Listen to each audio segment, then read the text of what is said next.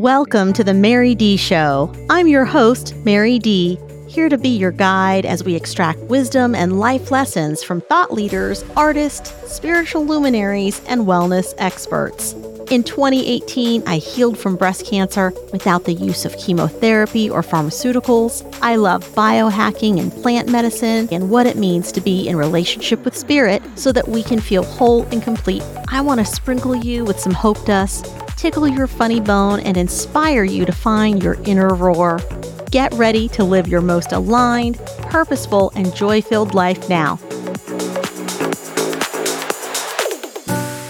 Hello, everyone. Welcome to the show today. I am super excited to bring you today's guest. Today's guest is Jennifer Pellerin, and her journey in the world of film has been a remarkable one. She not only adapted, directed, and served as the executive producer of The Walking Shadow of Danny O'Shea, but also honed her skills under the mentorship of renowned screenwriter Mark Miller, known for box office hits like A Walk in the Clouds and Savannah Smiles.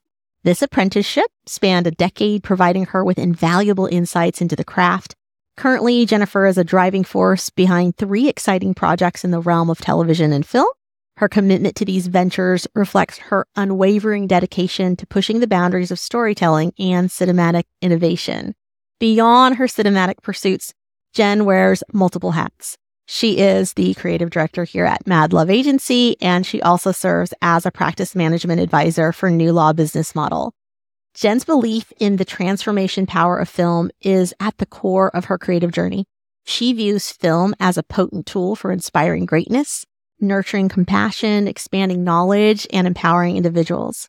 To her, it all starts with a captivating story, she sees well crafted films as catalysts for change, capable of making a significant impact on countless lives.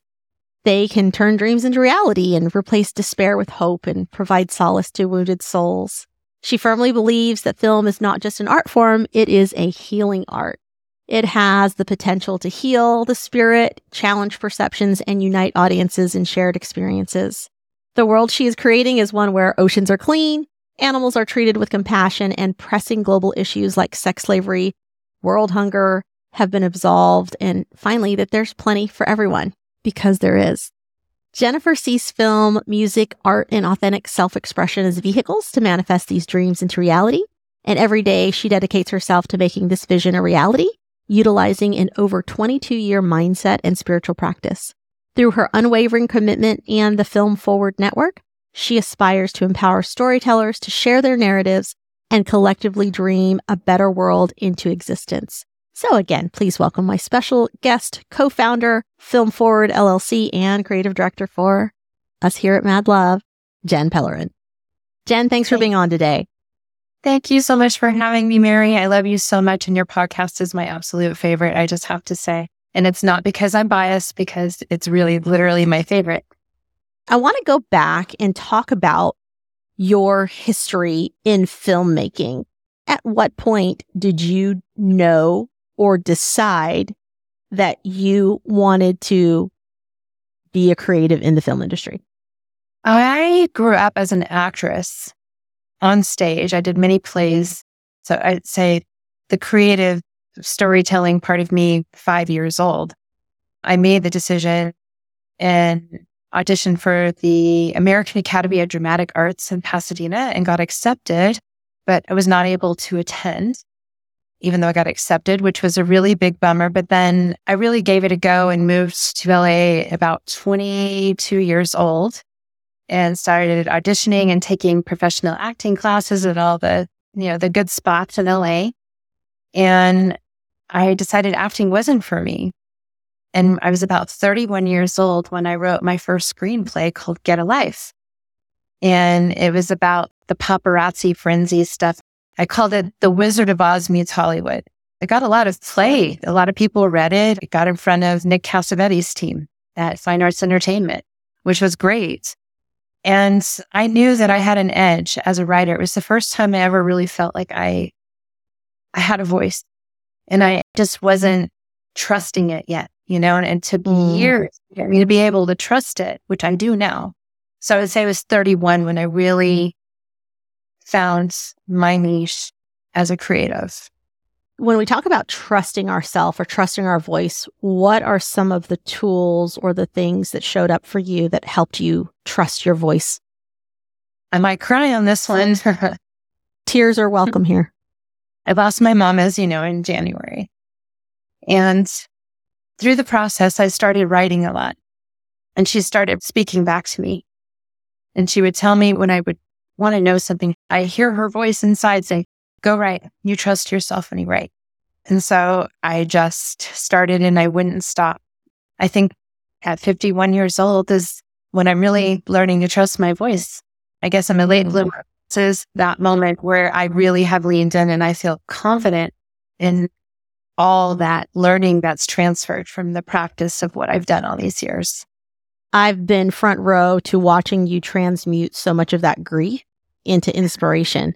And so I think it's it really is a gift and that there's some healing in it. You know, it leads me to think about some of our listeners today of those of you that are going through any kind of grief in your life, whether it's the loss of someone you love or the loss of maybe it's a career, maybe it's a loss of, you know, someone else that's significant in your life.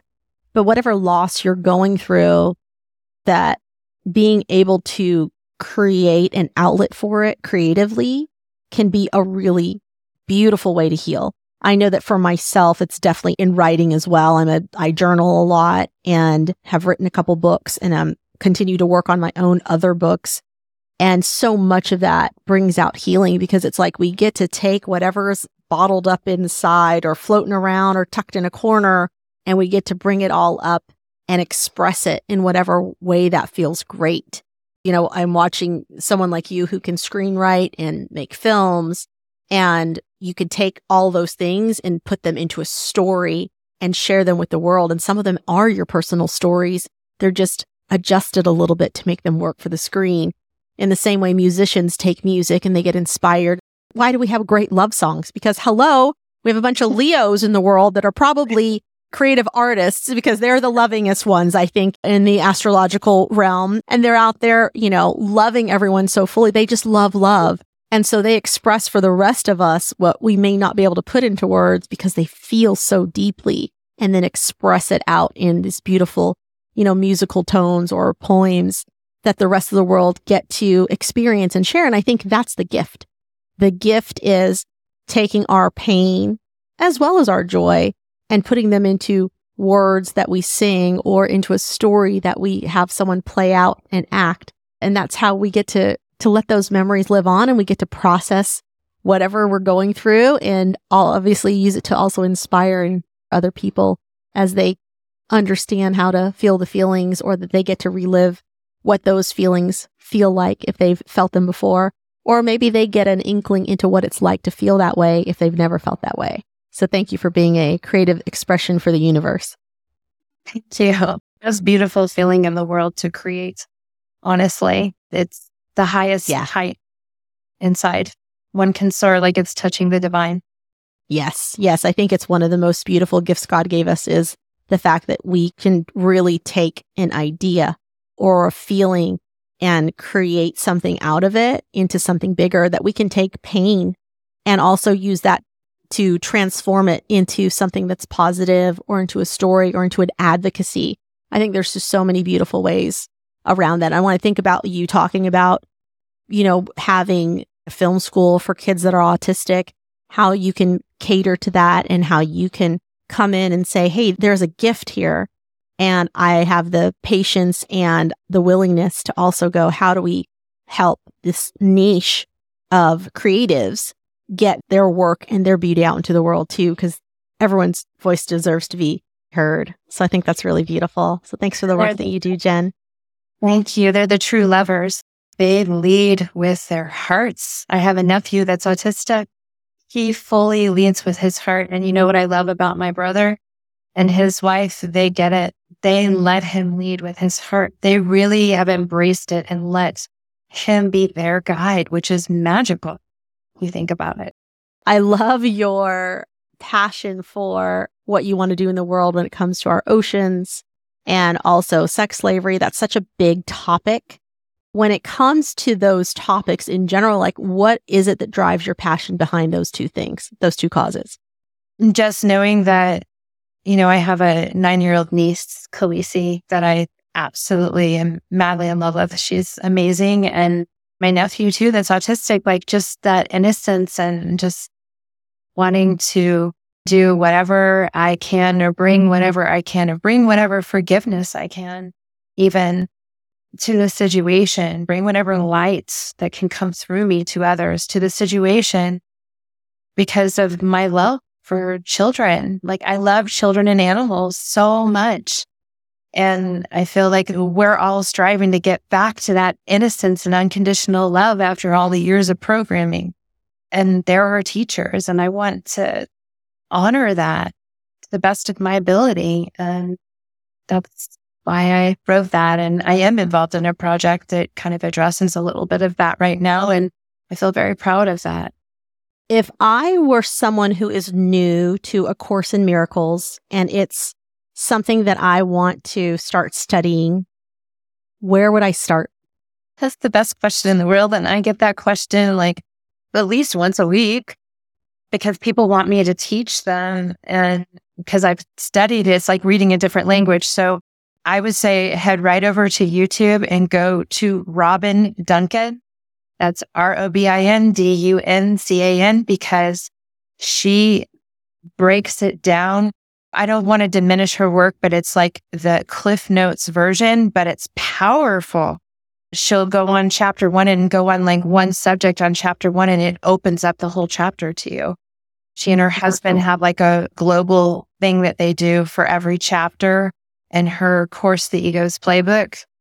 I was gifted that by her. She's just wonderful. She gave it to me when my mom went in the hospital and that course saved me through my mom's hospital journey and her passing and my dad's broken heart syndrome, heart attack. Like I have done almost every lesson and it just has transformed me. I see everything different because of that. So she is the best when it comes to never having studied it before. If you want the best guide, she's the best guide, in my opinion. She really helped me even after 22 years. Like it just opened up a whole new world for me. That's amazing. Yeah, I heard people liken it to like, oh, it's like trying to read the King James version of the Bible. It can be just a little old Englishy and just complicated in some ways. And at the same time, when people can get in there and actually study it, they're like, wow, this is incredible. This is amazing. this is really opening some doors and portals for me. And I just go, okay, so there's a balance in there somewhere. And I love that Robin has broken it down in a way that's easy to digest because I think that's what keeps a lot of people from diving into those things sometimes. So yeah, that Amazing. would be my recommendation. And, you know, just read it anyway because it brings peace as you read it. Even if you don't understand it, that's how I started. I didn't have YouTube. I didn't have Robin Duncan when I started 22 years ago. I just kept reading it and kept practicing it. And it starts to unfold, you know, even if you don't understand it, even the person that channeled it said, even if you don't, just keep reading it. It will yeah. work through you. The vibration of the work I think it's the vibration of the work and the words. My experience with you, there's been so many times where you've mentioned when something is a miracle and you draw from the book. And it's always been a lot of fun for me on this end to go, oh, okay, like someone actually wrote a book on this. Someone has gone before me that already also knows this feeling that I'm living or this feeling that I'm doing or this philosophy that I framework that I live by or believe by. And that's been really comforting too, because then I go, okay, good. I'm not the I'm not the only one in the world that this has happened to or that believes this or thinks this. And it's really been validating for me in my own process. So I appreciate you being the bridge to that gap in so many really beautiful ways. You know, I love that you are actually the first ears on every show. And so people should know that. And I appreciate you so much. I am just tickled to have you on the team and you're so talented and you're so appropriate to have on as a guest as someone who not just, you know, is in the background doing amazing work here, but also just in your life. It's just how you live it. And I think that there are so many beautiful resonant things that I would love to be able to share with people. You know, one, for example, is the fact that you know how to do lineage clearings and ancestral clearings. And I think some people are curious about what is an ancestral clearing, and others are like, I have no idea what you're talking about. What in the world is that? And then others might have a dabble or an idea. tell me what is an ancestral clearing? The ancestral clearing is the study of epigenetics. So I think the best way to give you a metaphor in that would be when we think of heart disease running in the family, a pattern of heart disease. So the key word is pattern. So going deeper into the pattern of thoughts that we hold on to, they get stored in our cellular memory, in our organs, because we were in fight or flight or freeze or fawn and left our body and didn't allow ourselves to feel the traumatic experience that happened. And so an ancestral clearing can affect not only the experience that happened maybe when we were six years old or maybe five lifetimes ago, if you believe in that. I believe it's all happening past, present, and future simultaneously because we are multidimensional beings. So I see it all as clearing like the grid of when I learned to meditate transcendental meditation, the Maharishi back in 1995. I learned that there's like this grid where all this stuff gets stored. And actually, my aunt Jenna started doing TM and had been on heart medication her entire life. And after a year of TM, her doctor said, I don't know what you're doing, but you don't need to take this heart medication anymore. So think of it in line with that, clearing the grid of all these beliefs our ancestors have held onto that we have adopted ourselves unknowingly that we've made an agreement to. And mm-hmm. so I feel like the first step is going in and feeling it because we have to feel it to heal it. And most people are afraid to feel it's scary. It was yeah. scary for me. Yeah, so true. So true. That's why a lot of times when people do have any kind of trauma or even those that are laid deep into our DNA, that's the reason that they are in those modes of flight or freeze and why those things that are unprocessed stay stuck. And then they just end up making their way into the next person. And I think one of the easier ways to maybe break it down for some of you folks that are like, wait, what is this? Think about generationally how you see patterns. So when you see a generational pattern, there are some things that we all find natural, right? Like if every guy in the family has the same nose, right? That's a very physical feature but it's also passed down from your ancestry. The same is with certain fears, with alcoholism. There's been a lot of studies around alcoholism and how that can also be passed down. Our genes just don't forget. And so if you want to think of it that way also. And then there's others that I find are a little more mystical. One that I'll give everyone an example of are there's been accounts of like children who will say, oh, I remember you. And they'll bring up something from the past from before the child existed. And so it's like, how would this child that's five years old know about something that happened 20 years ago between me and, you know, my uncle?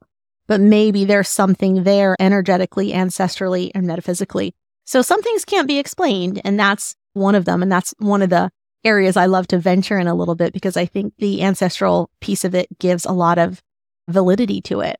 And obviously, the fact that people can be healed from it and can also advocate in their family.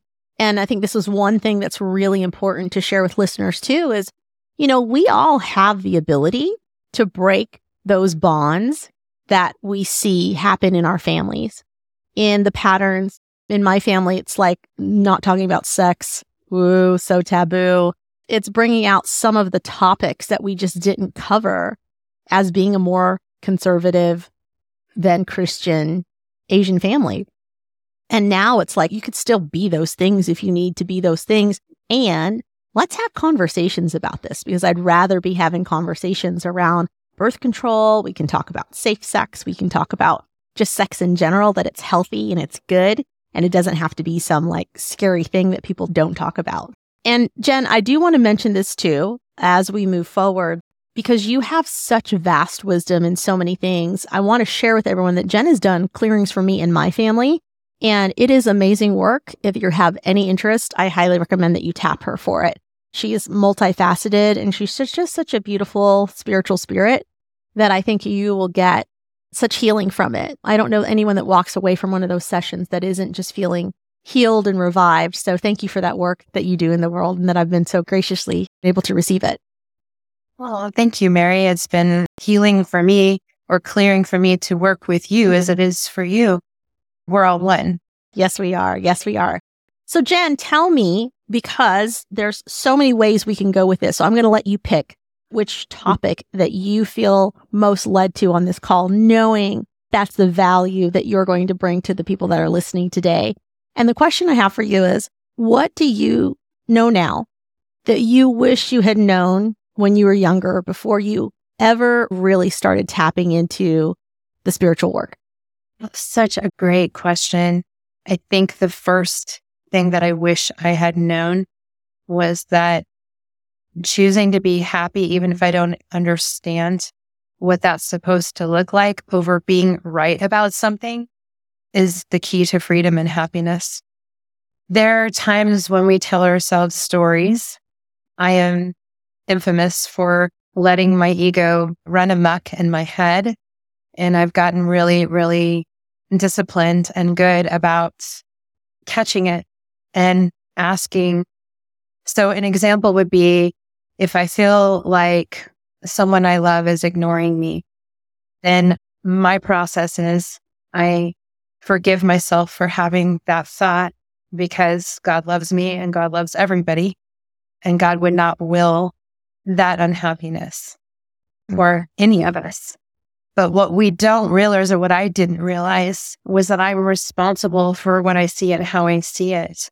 So if I put the same story on, let's say, my brother, like he doesn't call me back, and I keep putting that story on him, he's going to keep mirroring that back to me because I'm creating that inside. So my human design is manifesting generator and my incarnation cross is the right angle cross of service, which it means serving at scale.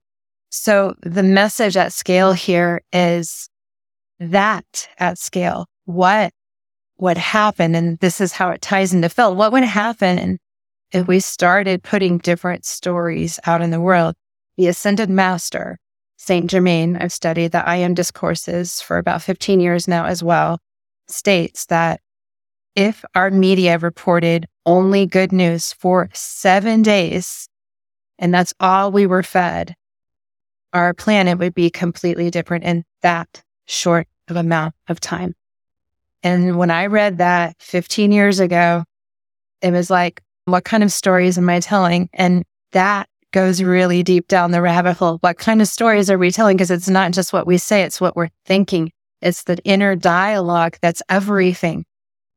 And so forgiveness is the key to that. And forgiveness just simply means seeing it in a different light. A way to do that is instead of the way that we normally would choose to respond or react to a situation, how I got started was I would write down three different situations and I would pick the one that was the most peaceful. And then I would ask the Holy Spirit to decide for me instead because I want to be happy over being right. Then when we step aside and let go and get out of the way and don't interfere, that's when the miracle happens, which is a change in perception. So good. Yes, yes, and yes. I think some of the men listening have heard the phrase happy wife, happy life.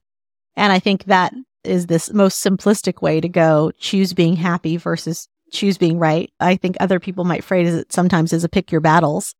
Although this is also such a beautiful way to create perception shifts for people when they can look at it and go, mm, okay, got it. Like, am I also trying to seek what's right? Not seek what's right, but seek what I think is right in this situation. It's, I can't remember the name of it. It's an effect. For example, if you're shopping for a Jeep, all of a sudden, all you see are Jeeps.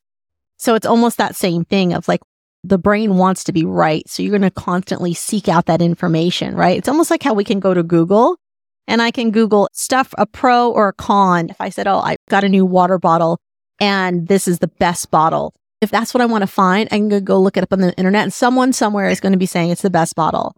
And also, if I want it to not be the best bottle, I can look it up and somewhere someone's going to say it's not the best bottle. So it's what are we looking for, right? And so how do we shift that perspective and how do we see with new eyes? And that's such a beautiful piece of that practice and that teaching. I'm so interested in your work with the Ascended Masters. What have been some of the big epiphanies for you? I have an interesting experience to share in terms of epiphany because I was praying to the Holy Spirit that I really wanted to, like, I've been studying A Course in Miracles for 10 years at this point, And I said, you know, I, I will continue this practice. I'm dedicated for life to this because it's changed me forever. However, I want to up level or like expand or stay in the realm of it, but like look at something new. And I went to my favorite bookstore, which is no longer open on Melrose called the Bodhi Tree. And I used to have this little ritual where I would take myself to the Earth Cafe and, you know, buy myself lunch and go pick out a book or a book would pick me because they're known to like fall off the shelf there. And that's exactly what happened. It was an Elizabeth Clare Prophet book called Transformations and Alchemy, the teachings of the Ascended Master Saint Germain. And that was my first book. And one of the first things I read in that book said, when one invites the Holy Spirit for a period of time for everything and lives by that guidance, one becomes a true alchemist.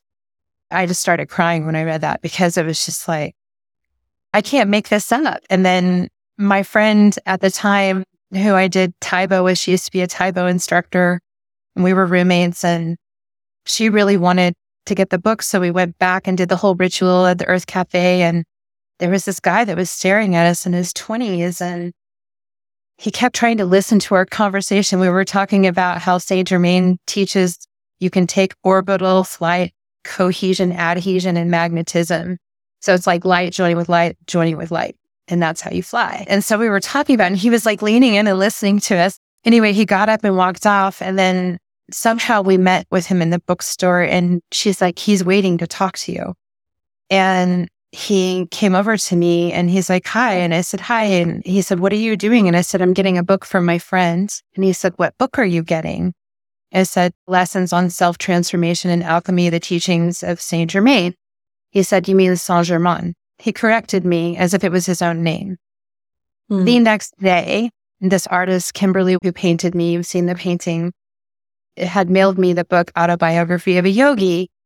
And we told her about this experience. And she said, Was he young? And we said, Yeah, it was really young. And she said, Did he smell like flowers? And she is like all excited. And, and I'm like, What is she asking these questions for? And Haley's like, Yes, he reeked of potpourri. And she's like, did you read the book I sent you? And I said, no. And she opens hers and she reads the section that ascended masters can appear at all times as a young person. They often smell like roses or flowers. And I felt like I just embarked on this journey. And they say that ascended masters like to work with artists and scientists, you know, the astral realm, like we channel. And so I felt really drawn to that. And then I just got all of and did masters, I am discourses and have read every single one of them. I'm writing a trilogy of films based on their teachings, actually called The Mighty Seven. The first one is written. I think I sent it to you actually. I have it. I've read it. yes. Wow. So good. Childlike wonderment in all of us. I yeah. think my word right now is wonderment to look at everything through the eyes of innocence and like a child and just be a mystery to myself. Like I don't know because I feel like trying to know gets me into trouble. Yeah. So much of that too is how do we tap into there's knowing and then there's feeling, right? And how do we combine those in a way that says, oh, this is divine. This is divine. This is the divine message. And what am I supposed to do with it? I feel like a lot of us know. Sometimes we just need to be encouraged and reminded of what that is. It's beautiful. So, some of our listeners today may not know about the book. So, let's talk about it. Let's explain to them what that is. The I Am Discourses? Yes. Okay. They're a series by Guy Ballard. And actually, the first one is Unveiled Mysteries, and then it goes into the Magic Presence, which are kind of like the alchemist Paul Coelho type stories with like powerful messages and beautiful teachings through the, the vehicle of the story, but the history is that told in Unveiled Mysteries because Guy is hiking on Mount Shasta and he finds Saint Germain, who's dressed like a Swedish hiker, very old school, and he offers him an elixir. And there have been many sightings. I actually know of a person that knows of a person that had the same experience, which is just wild. Apparently, there's like 84 ascended master etheric retreats all over the planet. And they're like vortex energy centers, and Mount Shasta is one of them. So, ascended masters can, they surpass all human limitation. They can raise and lower their vibrational frequency to be in 3D to help a person and they can raise to like very, very high dimensions. I think Sanat Kumara is the highest in terms of the dimensions and teachings, even like above Jesus and Saint Germain. And they work with all of humanity and there's apparently inventions all over the planet that would save us if some catastrophe would happen. They're just hidden from greedy hands. Like it's just beautiful teachings to help us see things in a different light because again, with the ancestral, we've all told the same story of terror and fear and war over and over again. And the message I'm getting from my ancestors and spirit guides is it's time to tell a new story. Yes, yes, and yes. I think it's a great reminder that we can all change our story at any time. We can make a shift. We can make a change. We can choose to see it from a different perspective. And there's so many, gosh, beautiful examples, even from my own life of like, how can I come out of, you know, something like breast cancer and say, I can choose to look at it in lots of ways. I can choose to look at it as this really negative thing, that it's terrible, because it is pretty terrible. And I got so many beautiful lessons in receiving. I got so many beautiful lessons in leveling up my health even more. I got such beautiful lessons in just leaning into my faith and just really trusting God through that time and going, yeah, this is full surrender. This is fully vulnerable showing up and still choosing joy every day, still choosing to be grateful, still choosing to go through this beautiful, wonderful life and also resolving that my time wasn't up yet. And so I think for all of those things and those reasons, like we get an opportunity to change our story. And I'm curious with our listeners today, how many of you out there know you have a story inside you and you just haven't shared it? Or you have a story that you want to shift, but you just haven't made the choice to do it. I think what's really beautiful, Jen, is as someone who's an artist, artists are so good at also taking other people's stories and helping them shift those stories or helping bring insight to those stories. And you do it so masterfully in your writing. And I'm really looking forward to reading more of your books and your works in the future because they are just so magical and they definitely have that touch of positivity in the world. I'd love for you to share what challenges have you come across? Because I imagine sometimes there's projects that show up that may not be fully aligned. So, how do you make decisions around picking the projects that you work on? That's another great question because that's come up for me recently with some of the producing team that I'm working with right now. And it's based on what I want to bring to my own heart and bring to the world through my heart. And while I have no judgment against anyone that wants to create a horror film or whatever they want to create is up to them. I'm responsible for what I see in my world and I want to put love and inspiration and stories that aren't just love romantic stories. They're like self love stories. They're self awareness stories that have people feeling uplifted and planting seeds and wanting to kind of change their own story and do something wonderful for themselves. Because I feel like if we heal ourselves from within, that's what helps our planet heal across the board. It starts, like Gandhi said, be the change you wish to see in the world. Yeah, absolutely. What would you say is your deepest desire? You know, if someone came to you and said, Jen, I'm going to give you an unlimited carte blanche, whatever you want, like, what would you be diving into in terms of what you'd be putting on the screen? I would be telling tons of love stories and I also was speaking to Nathan about this on a car ride the other day. I want to create a foundation for autistic children to maybe be filmmakers or artists or musicians. That's my desire is to bring those underserved voices. That's why I created Film Forward. An autistic child might not have a great chance at having their film made, but like if we had the right foundation, they could. It might be an Oscar winning film too at that. So with that said, I want to give people like that the opportunity to come forward and tell a story, like a new story, like what I'm talking about. That would be the prerequisite. I want to put love into the world. It's a story about love. It's a story about inspiration, forgiveness, hope, you know, in the most awful of times, because those are the kind of stories that help us get through our own challenging moments. We go back to them again and again. At least I do.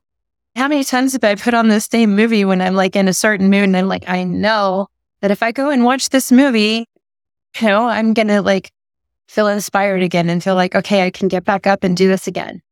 Yeah, yeah. I think that's the beauty of storytelling, right? Is being able to inspire people, inspire them to feel again, inspire them to fall in love, inspire them to remember what it's like to be in love, inspire them to be kind, inspire them to be in the holiday spirit, whatever it is.